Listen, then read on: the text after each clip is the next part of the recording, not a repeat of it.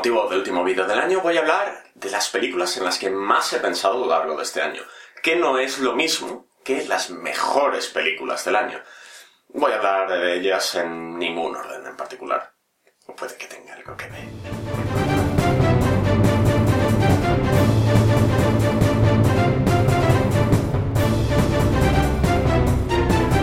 Buenos días, tardes o noches, dependiendo de la hora a la que me estéis escuchando.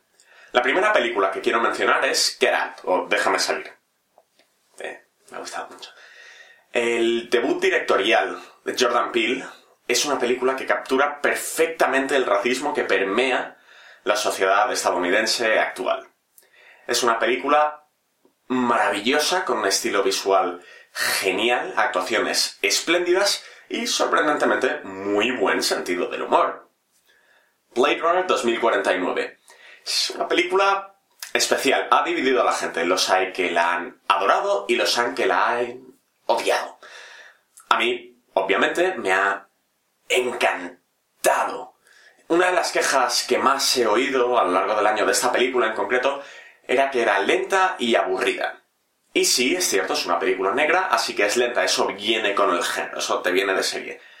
Ahora bien, a mí eso no me pareció un problema, porque de entrada, cuando no estaba pasando nada, podíamos ver los decorados que el equipo de Villeneuve y él mismo habían diseñado y eran espléndidos. También ese espacio vacío entre escena y escena te daba tiempo para que pensases en todo lo que la película quiere plantear. Eso a mí me parece algo maravilloso porque puedes ir juntando tú mismo todas las piezas de la película a medida que pasa el tiempo. Me parece genial.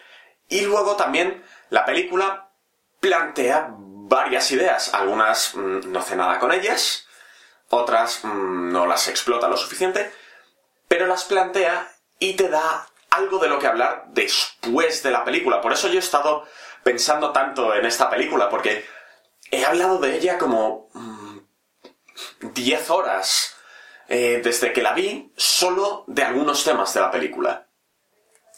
Star Wars Los Últimos Jedi. Salen Potts, sale Daisy Ridley, sale Mark. ¿Qué más le podemos pedir a una película?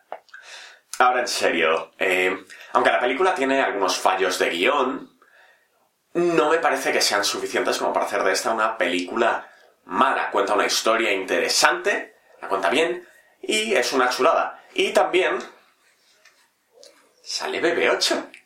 Sale BB8. Coco es otra película en la que he estado pensando mucho. No muchas películas me hacen llorar. Coco, sí. Es una película visualmente preciosa, con una animación espectacular, nos ofrece una mirada fascinante a una cultura con la que yo personalmente no estoy muy familiarizado y también cuenta una historia sencilla y bonita. Luego, Guardianes de la Galaxia, volumen 2. Lloré con el análisis que hizo Lindsay Ellis de esta película. No, no estoy de broma, lloré. Me parece la mejor película que ha hecho Marvel por los temas que plantea, cómo combina el humor con la seriedad, las actuaciones, sale Kurt Russell, por favor, sale Kurt Russell. Me parece una película maravillosa. Y los personajes, como he dicho, son fascinantes. Y si no conocéis a alguien como Rocket Raccoon en vuestro entorno, sois él. Dunkirk, Dunkerque, la única película de Christopher Nolan que me ha hecho sentir algo. Fuck you, fight me. es la mejor película que ha hecho Nolan. Consigue transmitir el sentimiento de angustia que imagino permearía la batalla de Dunkerque. Una batalla no solo terrible, sino de la que dependió la historia de la humanidad. Me parece la mejor película que ha hecho Nolan, no solo visualmente, porque es preciosa, las costas francesas son espectaculares, la manera de contar la historia es ingeniosa y también la angustia se nota. Atómica, Atomic Blonde. Es una película de espías, es un thriller de espías genial y aunque es cierto que la historia puede ser un poco complicada de seguir a veces, porque lo es, es un thriller de espías, viene con el género, es fascinante plantea un momento interesante justo en la caída del muro de Berlín y todo. Y, como he dicho en conversaciones privadas en demasiadas ocasiones, yo creo ya, tiene el mejor desnudo femenino de una película de acción. Figuras ocultas, Seven Figures. Esta la vi en Dublín, yo solito. No tiene nada que ver casi con la vida de las mujeres que se supone que está retratando.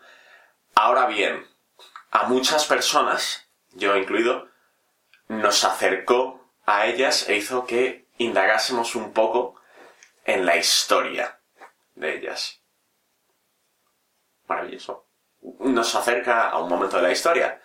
El Castillo de Cristal eh, no está aquí solo porque la dirigiese Destin Daniel Cretton y saliese Brie Larson, aunque eso ayuda mucho. Tonterías aparte. Es una película muy ambiciosa porque intenta plantear un tema muy complicado y aunque no consigue sacarle todo el partido que hubiera querido, se acerca bastante a ella. A, ella no, se acerca bastante a conseguirlo. Y es muy complicado porque no voy a decir de qué va, pero es un tema complicado en el que muchas veces las películas te ofrecen una solución ahí muy sencillita. Ya está, apañado. El Castillo de Cristal está basado en la vida de la columnista Janet Walsh y ofrece la solución a la que ella llegó. Y es como... A veces no hay una solución sencilla. Y finalmente, Wonder Woman. No es la mejor película de acción que se haya hecho este año, ni, ni por asomo. John Wick 2, por ejemplo, es mucho mejor a nivel de película de acción. Ahora bien, lo que ha puesto en marcha por fin esta película en el cine grande, en el cine de estudio, me parece algo importante y que hay que tener en cuenta. Pero bueno, estas son las películas en las que más he estado pensando a lo largo de este año. Podéis estar de acuerdo conmigo, podéis no estar de acuerdo conmigo. Por eso son las películas en las que más he pensado y no las mejores.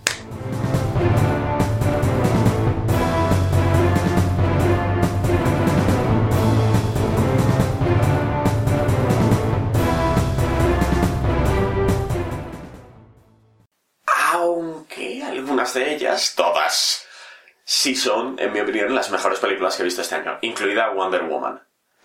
De nuevo, vivo en 123 Calle Falsa Springfield. Si tenéis algún problema con ello, venido a pelear